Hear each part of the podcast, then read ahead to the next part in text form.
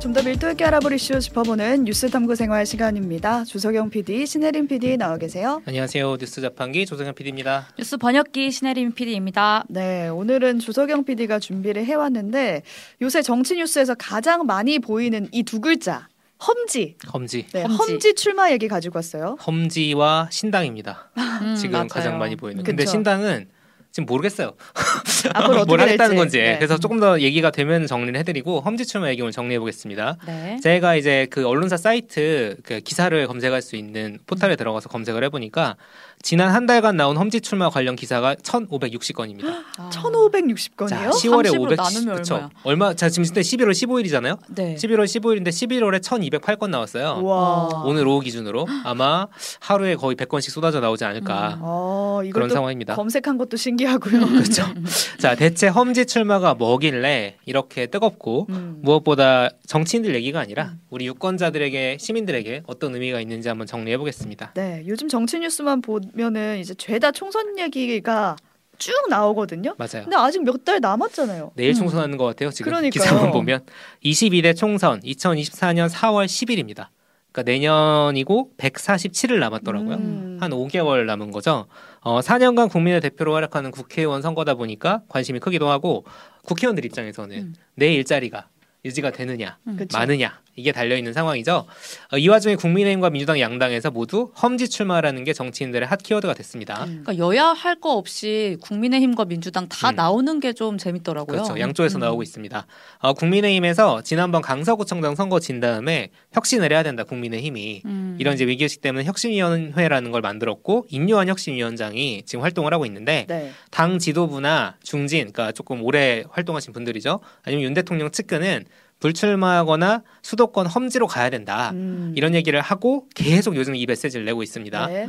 그리고 이제 민주당에서는 이원욱 더불어민주당 의원이 대표적으로 나오고 있는데 이재명 대표 험지 출마해야 된다. 음. 그러니까 이쪽에서는 중진, 윤 대통령 측근 얘기하니까 이쪽에서는 민주당 이재명 대표 이렇게 해서 무슨 판돈 키우는 것도 아니고 서로 험지 출마 경쟁을 하고 있는데 일단 험지가 대체 뭐냐라는 사전적 의미로는 그냥 험난한 땅, 네. 딱 그 말 그 자체잖아요. 험- 험지입니다. 네. 근데 이제 선거판에서는 험지란 뭐냐? 이게 험지란 다- 뭐냐? 당선이 되기 힘든 곳을 말하겠죠. 음. 맞습니다. 이게 반대말도 있습니다. 텃밭, 텃밭. 음. 당선되기 쉬운 곳. 그렇죠. 험지 vs 텃밭 이렇게 음. 생각하시면 되는데 뭐 다른 비유를 해보자면은 집토끼냐 산토끼냐 그쵸, 그쵸. 그런 게 있죠.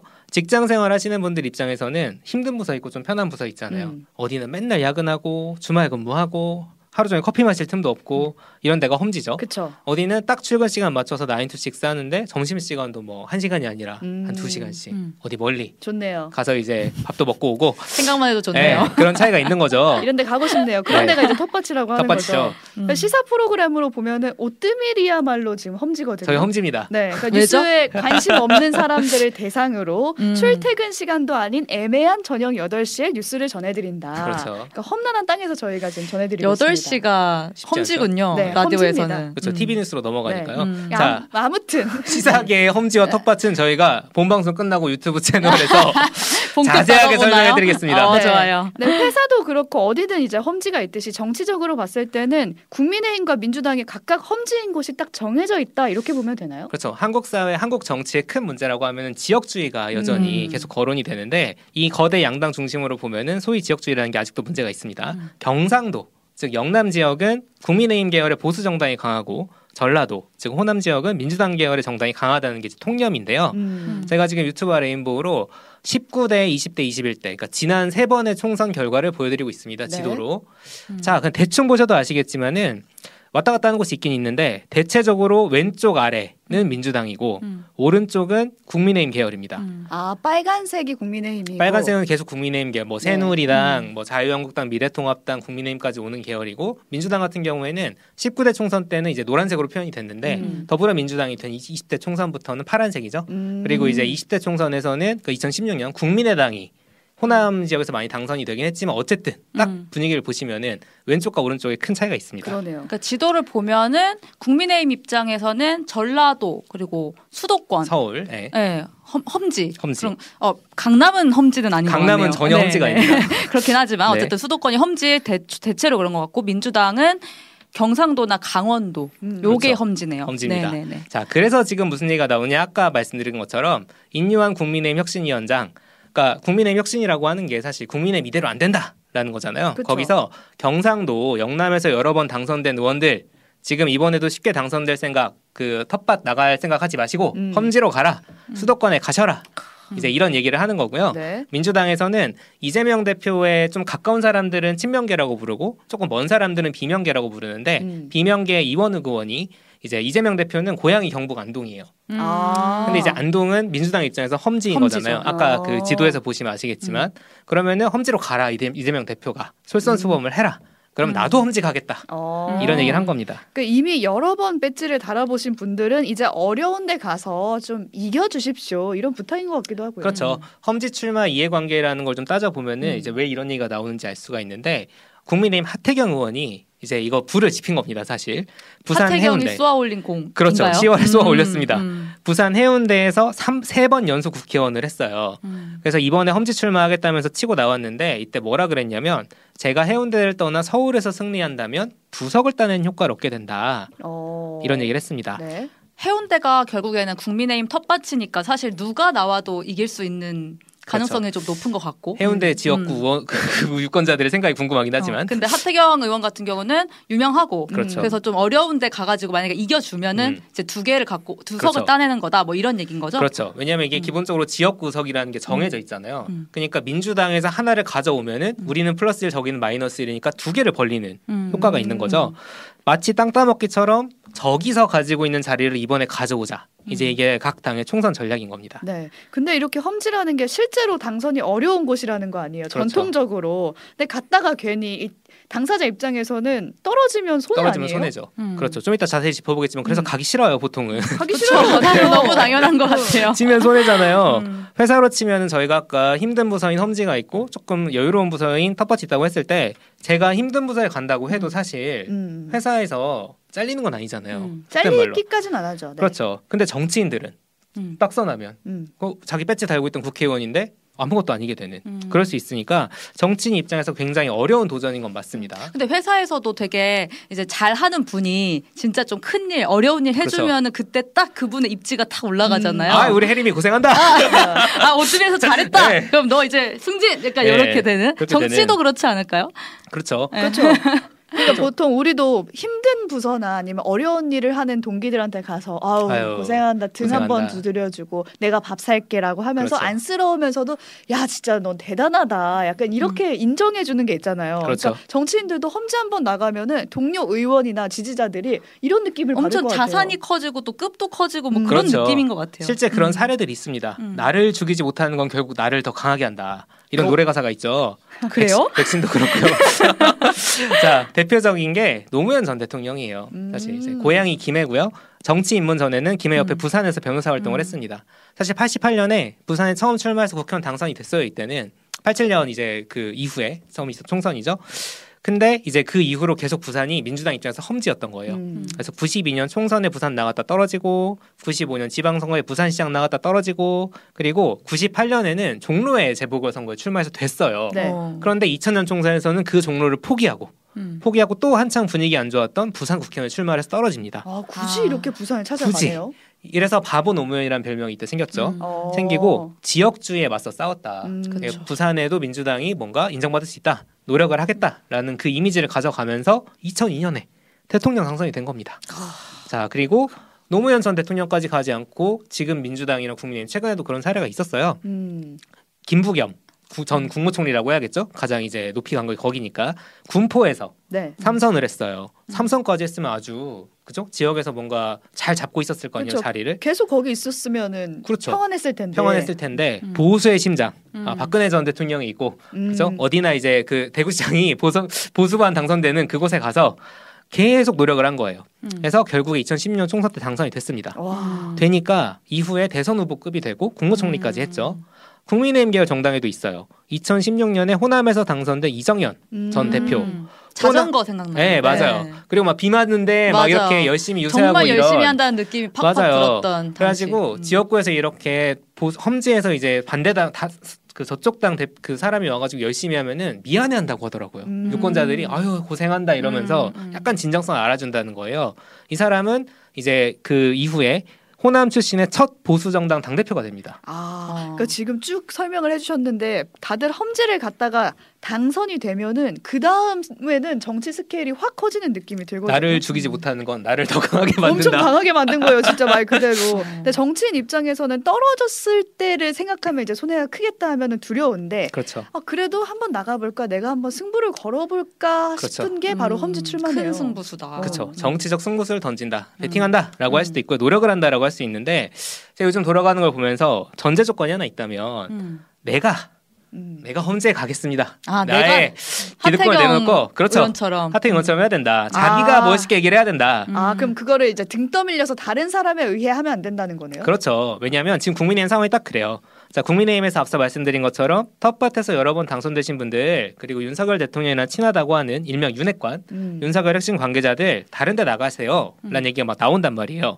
왜냐하면 혁신 입장에서는 국민의힘이 변하고 있습니다. 음. 보여줘야 되는 거지. 그리고 앞서 말한 것처럼 민주당을 뺏어오려면 험지니까 이름값 있는 사람들이 나가야지 않냐. 그렇죠, 그렇죠. 조금 유명한 사람들. 유명한 사람 내보내야지 뺏어올 수 그렇죠. 있죠. 문제는 지금 이름이 거론된 사람들 중에 장재원 의원, 음. 권성동 의원이 되게 대표적으로 거론된 사람들인데 중진 의원들이에요. 삼선사선이고 각각 부산이랑 강원이거든요. 윤석열 대통령이랑 친하고. 윤석열 대통령 친하다고 하고요. 근데 험지 출마 생각이 일도 없다.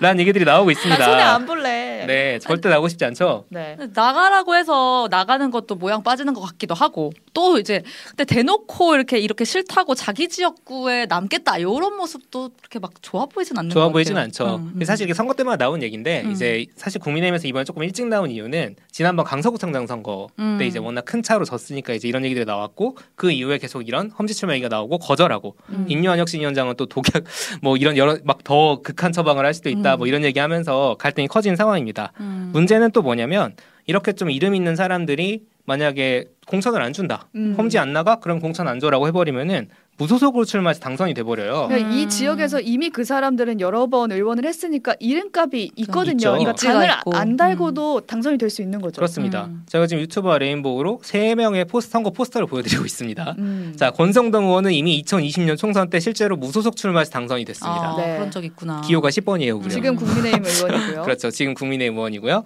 홍준표 대구시장은 원래 국회의원이었는데 지난번에 대구시장으로 다시 나왔잖아요. 네. 근데 마찬가지로 2020년 총선 때 공천을 안 주니까 그냥 무소속으로 나갔습니다. 음. 기호 8번이었어요. 음. 국민의힘이었으면 2번이어야 될 텐데 그죠? 그러네요. 그렇죠. 그러네요.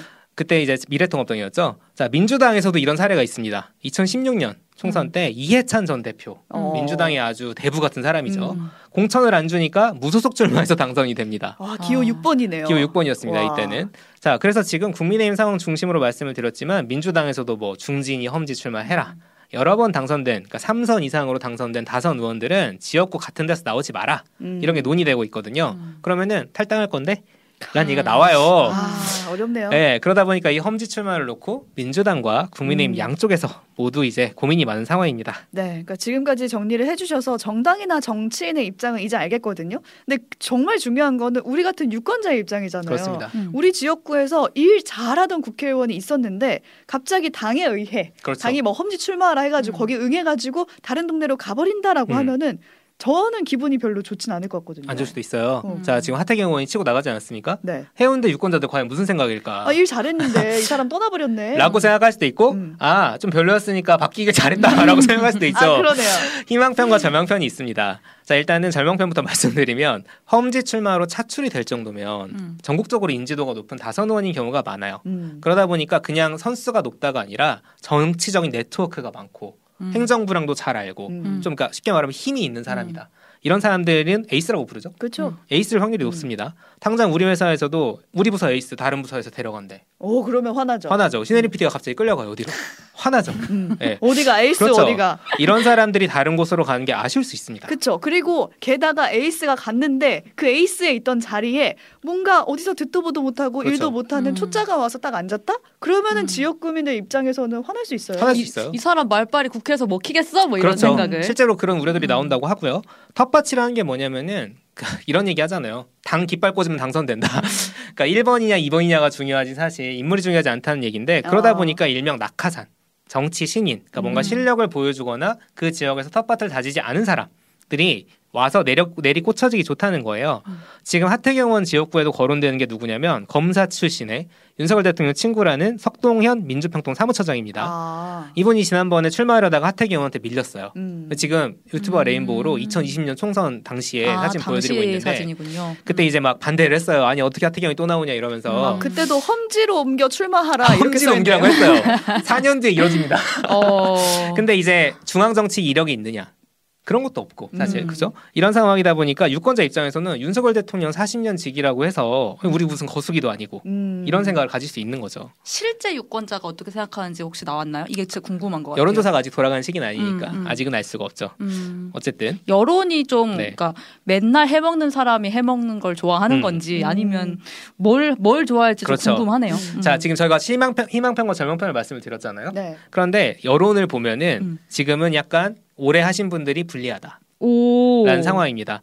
연합뉴스와 연합뉴스 TV가 10월 7일에서 8일 매트릭스라는 업체에 의뢰해서 조사한 결과에 따르면 아, 요런 요런 요런 여론 조사 네, 가 있군요. 지역구별은 아니지만 음. 자 현재 거주 지역의 지역구 의원이 내년 총선에 재출마할 경우에 음. 투표할 생각이 있느냐? 음. 현역 의원을 뽑을 것이다 27.7%, 다른 의원을 다른 인물을 뽑겠다 53.3%. 오, 다들 다른 사람 불만이 뽑겠다. 있나 봐. 불만이 음. 있습니다. 또 더 이제 조금 더 구체적으로 물어봤어요. 각 정당이 어떤 인물을 지역구 의원으로 공천하는 게 좋냐? 음. 라고 했을 때 의정 활동 경험 있는 의원 출신이 좋다. 40.8%. 어, 높은 편이에요, 그래도. 음, 높은데요? 하지만 젊고 참신한 정치 신이 좋다. 53.5%. 더 높네요. 더 높습니다. 음. 의외인데? 의외죠. 음. 기존 정치에 대한 염증이 얼마나 지금 강한가. 음. 이제 이런 걸 확인할 수도 있고 무엇보다 이제 앞서 말한 이렇게 참신하게 사람 바꾸자라고 했을 때 어디서 음. 듣도 보도 못한 사람 말고 그 지역에서 꾸준히 활동한 젊은 정치인들이 음. 있어요. 음. 그런 사람들에게 다선 의원이 양보해주는 느낌이 음. 날 수도 있죠. 나의 지역구를 실제로 오늘 많이 거론 안 했지만 정세균 전 네. 국무총리 무주가 텃밭이었는데 자기의 음, 종로에 나가면서 음. 정치 신한테 물려줬어요. 이제 어. 이런 무- 그림이 나올 수 있다는 좋은 거죠. 그림이네요. 그건 아름답네요. 그렇죠. 퇴장하는 사람도 등장하는 사람도 모두 아름다운 결과가 나올 수도 네, 있습니다. 이런 댓글이 있더라고요. 험지 출마 어차피 정치인들끼리나 하는 얘기죠. 저는 그냥 우리 지역을 위해서 일할 최선인 사람을 뽑을 겁니다라고 쓰셨더라고요. 정답입니다. 네, 이게 정답인 것 같아요. 그렇죠. 특히 이제 저희처럼 세대가 좀 내려오면은 지역 구도에 따라 흔들리진 않잖아요. 많이 음. 뭐 수도권처럼 이쪽 저쪽 왔다 갔다 하는 스윙보터 성격이 짙어지는데 지금 뭐 그래서 국민의힘도 호남에 구애하고 민주당도 영남을 포괄하는 전국정당이 되겠다 이런 얘기 한 지 좀 됐고요. 정치인들끼리 지금 험지냐 텃밭이냐 구분하고 마치 네가 가라 하와이 식으로 싸워요. 안 가! 이러면서 싸우기보다는 더 비전을 좀 얘기했으면 좋겠다. 네. 음. 험지냐 아니냐 이런 게 아니라 네. 뭘 좀 바꾸겠다. 이런 얘기를 좀 더 했으면 좋지 않을까라는 생각이 네. 듭니다. 음. 한참 험지 출마 얘기를 하다 보니까 마치 내일이나 다음 달이 선거인 것 같지만 많이 남았습니다. 네, 꽤 선거는 남았다는 아직 아직 5개월이나 남았습니다. 그 사이에 정치인들이 말하는 비전 얘기를 들을 수 있으면 좋겠다라는 희망을 가져보면서 오늘 여기까지 험지 출마에 얽힌 맥락들 살펴봤습니다. 조석영 PD, 신혜림 PD 수고하셨습니다. 감사합니다. 감사합니다.